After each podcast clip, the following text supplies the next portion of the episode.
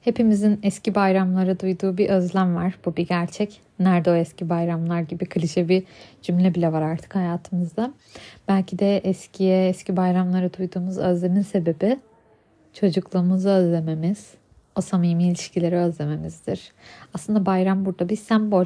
Peki bayram neyi sembolize ediyor? Bayram kelimesini duyduğumuzda belki de hatırladığımız şey kalabalık, coşku, neşe, sabah, şeker. Hep güzel şeyler. Ve şu anda güzel şeylere çok ihtiyacımız var. Ama tüm güzel şeyler sanki nostalji olmuş gibi. Çok zor günlerden geçtiğimiz bir gerçek. Ve aslında zor günlerden geçtiğimizi kabullenmek de bir gerçek. Direndik. Uzun zaman hepimiz zor günler geçirdiğimizi kabullenmeye direndik. Çünkü zor olduğunu kabul etmek demek dirençli olmayı gerektiriyordu. Daha güçlü olmayı gerektiriyordu. Ama öyle bir noktadayız ki bugün tüm dünya ve özellikle ülkemiz kabul ediyoruz ki çok zor dönemlerden geçiyoruz. Zor günler nasıl aşılır? Zor günleri aşmak için herkesin farklı bir yöntemi vardır. Ama ben bu yıl şunu keşfettim. Zor günleri aynı zorluğu yaşayan insanlarla beraber atlatmak. Benim formülüm bu. Aynı dertle muzdarip olanlarla birlikte zaman geçirmek. Hep Nasrettin Hoca geliyor aklıma. Eşekten düşen birini ancak eşekten düşen başka biri anlar. Bu o kadar doğru ki aslında bir fıkra ama içinde gerçekten bir hayat felsefesi var. Benim yaşadığımı yaşayan insanlarla oturduğumda, vakit geçirdiğimde, dertleştiğimde ancak rahatlıyorum. Gerçek bir paylaşım yapmış gibi hissediyorum. Ailemle, sevdiklerimle paylaşım yaptığımda bana iyi geliyor. Ben bu süreci kalabalıkla, zor günleri kalabalıkla atlatmayı sevdiğimi fark ettim. Ve eski bayramları bir nostaljiyle anmak, hatırlamak yerine günümüzde, iki bin yirmi üçte bir bayram nasıl en iyi haliyle, en güzel şekliyle geçirilir diye düşünüyorum. Bir öncelik vererek bayrama bence. Yani sadece bir inanç bayramı, bir dini bayram olarak değil, çoğumuz aslında Türkiye'de bunu bir kültür olarak kutluyoruz. Yani belki İslamiyet'i yaşamayan birileri de bugün bu bayram günlerinde birbirine iyi bayramlar diliyor olabilir. Bu tıpkı benim e, Hristiyan olmayan kız kardeşimin İtalya'da sürekli Paskalya'yı kutlaması gibi. Paskalya yolunda birbirimize iyi Paskalyalar diyoruz. Büyük yemekler yeniyor mesela orada da. Ailemizle, ailemiz yoksa sevdiklerimizle, yakın hissettiğimiz dostlarımızla bir paylaşımda bulunmak belki de bayramları güzel yapan şeydir. Birçoğunuz da belki diyordur ya bayram mı kaldı bu devirde diye ama belki çok büyük bir kalabalığa ihtiyacınız da yoktur. Sevdiğiniz biriyle küçük bir hediyeleşme, küçük bir misafircilik bile belki ruhunuza iyi gelecektir. Bunlar pandeminin bize kökünden unutturduğu şeyler. Yani o kadar bizi ayırdı, insanların arasındaki bağı o kadar kopardı ki ve son yıllardaki E, ayyuka çıkan kötü olaylar insanlara olan güvenimizi, yani toplumsal olarak bir güven yetimi var. Bu nedenle gelmeyi gitmeyi kestik insanlarla. E, bir organizasyon yapmayı kestik, misafircilik falan hepsi bitti.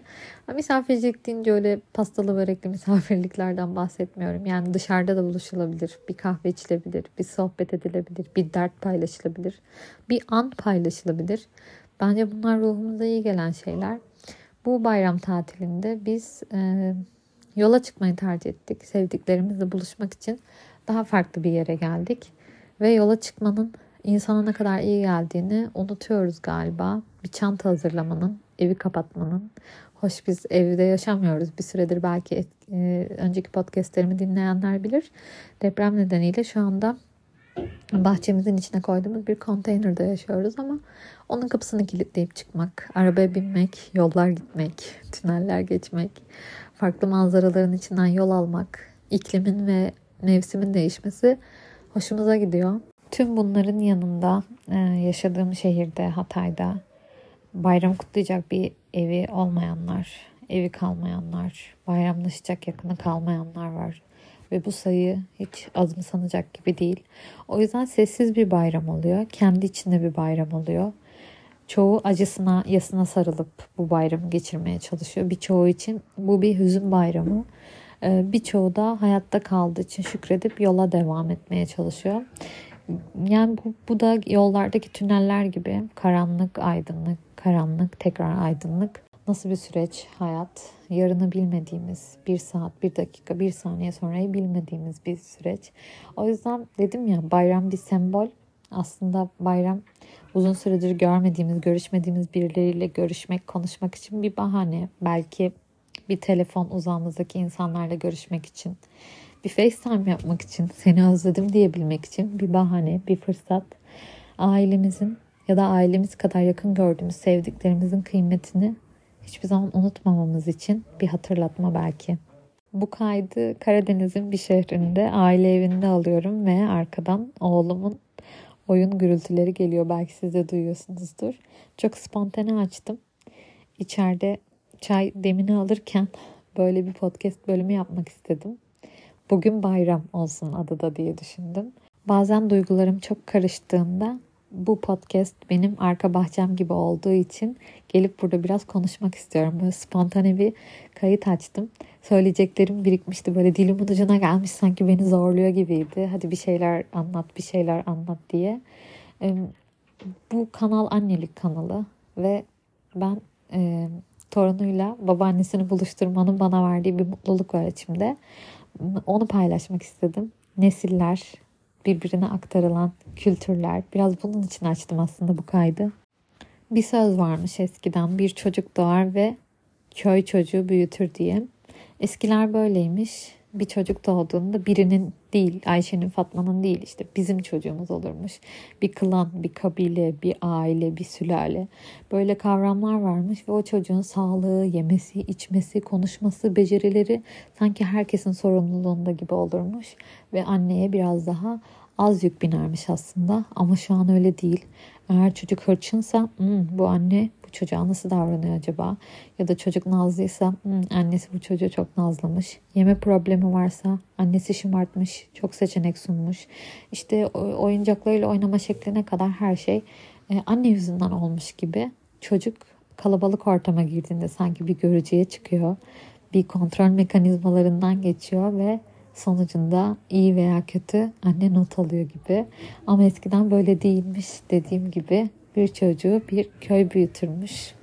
Kalabalıklara girdiğimde ben de e, bunu fark etmeye başladım. E, çok bireysel yaşadığımız bir hayattan bir süredir çok kalabalıkla yaşadığımız bir hayata geçtik. Ve bunun daha eğlenceli, daha kolay ve insanı daha strese sokan bir hayat olduğunu fark ettim. Keşke, keşke şehirleşme bu kadar fazla olmasaydı. Keşke duvarlar bu kadar kalın olmasaydı. Evler bu kadar ayrı olmasaydı. Keşke biraz daha eskilerde yaşıyor olsaydık dedim. Ee, içimi çok farklı duygular kaplıyor. Sanki reenkarnı olmuşum. Başka bir hayattan gelmişim gibi. Sanki daha doğal, daha tabiatın içinde yaşıyorduk. Daha birbirimizle yaşıyorduk da. Öyle bir hayat yaşamışım da onu özlüyor gibiyim. Çok e, enteresan, karmaşık duygularım var.